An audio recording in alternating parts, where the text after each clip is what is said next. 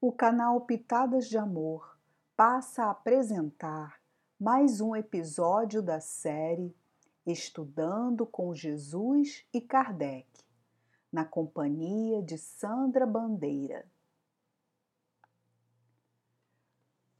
Quando pensamos na morte, que todos nós um dia teremos que passar, quatro alternativas se apresentam quanto ao nosso futuro após o túmulo. Primeira, o nada, de acordo com a doutrina materialista. Segunda, a absorção no todo universal, de acordo com a doutrina panteísta. Terceira, a individualidade, com a fixação definitiva da sorte, e a quarta, a individualidade com progressão ilimitada conforme a doutrina espírita. Nas duas primeiras, o nada e a absorção no todo universal, os laços de família, de afeição verdadeira, se rompem por ocasião da morte e nenhuma esperança resta às almas de se encontrarem futuramente. Na terceira alternativa, a individualidade, há a possibilidade dos afetos se encontrarem, de se verem novamente, desde que sigam para a mesma região, que tanto pode ser o paraíso como o inferno. Na quarta opção, temos a pluralidade das existências, inseparável da progressão gradativa. Há a certeza na continuidade das relações entre os que se amaram, constituindo a verdadeira família.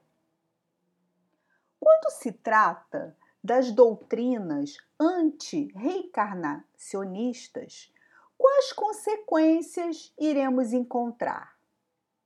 Primeiramente, essas doutrinas anulam a pré-existência da alma, pois creem que as almas são criadas junto com os corpos, não havendo nenhum laço anterior entre elas, sendo completamente estranhas umas às outras outro ponto é que a filiação das famílias se reduz à filiação corporal sem qualquer laço espiritual.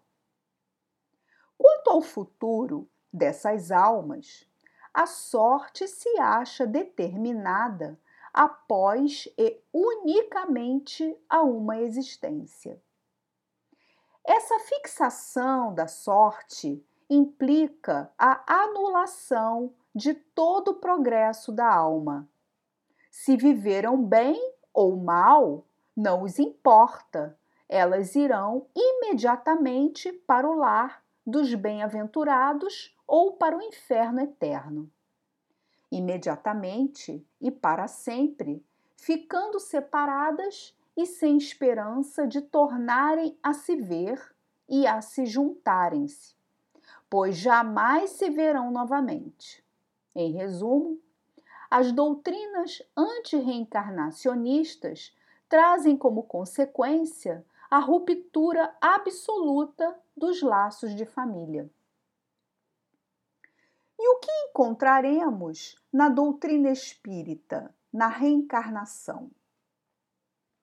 Com a reencarnação e o progresso, todos que se amaram tornam a reencontrar-se na Terra e no espaço, e juntos gravitam para Deus.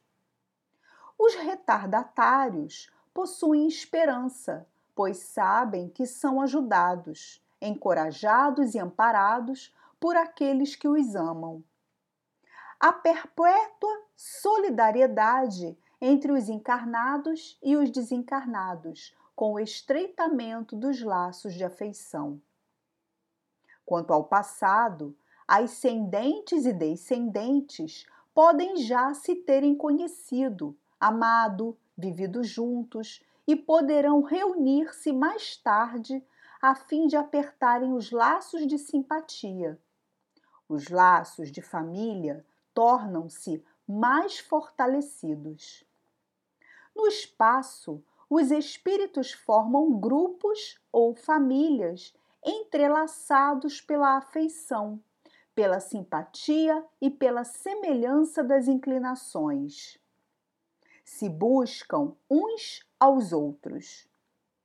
A reencarnação os separa momentaneamente, portanto, ao regressarem à erraticidade, se reúnem novamente como os amigos que voltam de uma viagem.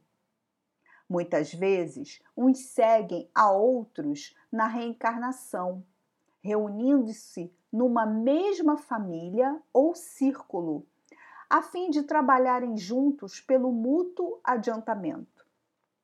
Permanecem unidos pelo pensamento, encarnados e desencarnados. E esses últimos velam pelos que estão no corpo.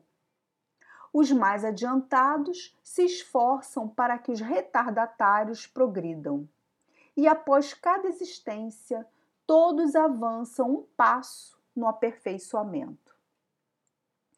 Quanto menos presos à matéria, a afeição recíproca fica mais forte, sem a perturbação do egoísmo e das paixões podendo percorrer ilimitado número de existências corpóreas sem a estima mútua ser afetada. Trata-se da afeição verdadeira, de alma para alma, que é a única que sobrevive à destruição do corpo, sendo estas as afeições duráveis, ditas afeições espirituais. Quanto aos seres na Terra que se unem por motivos de interesse ou apenas pelos sentidos físicos, nada são uns para os outros e nenhum motivo terão para se procurarem no mundo dos espíritos, pois a morte os separa na terra e no céu. Quando falamos da afeição e da união entre parentes de uma mesma família, a simpatia anterior de outra vida foi que os aproximou.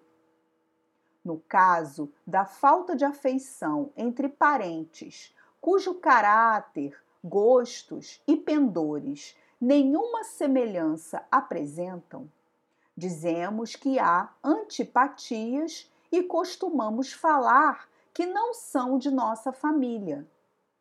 Nesse pensamento há uma verdade profunda pois Deus permite nas famílias as encarnações dos chamados espíritos estranhos ou antipáticos, com o objetivo de servir de prova para uns e de meio de progresso para outros. Com o convívio na família, ao contato dos bons, recebendo os cuidados e carinhos, os maus se melhoram aos poucos. O caráter deles se abranda, seus costumes se apuram, as antipatias se esvaem. Assim, Deus opera a fusão dos povos e das raças, como também das diferentes categorias de espíritos mesmo que tenhamos milhares de encarnações, os pais, mães, filhos e demais parentes que tivemos, somente iremos encontrar no mundo espiritual aqueles que tivemos afeição verdadeira. Estudando a reencarnação, sentimos-nos consolados, amados, cuidados cada vez menos sozinhos ou isolados, porque na realidade nunca estaremos sozinhos. O amor e o progresso nessa afeição mútua nos faz unidos e assim caminharemos para o nosso Senhor Jesus. Encerro o episódio de hoje despedindo-me de todos vocês, desejando um abraço fraterno com voto de amor e muita paz.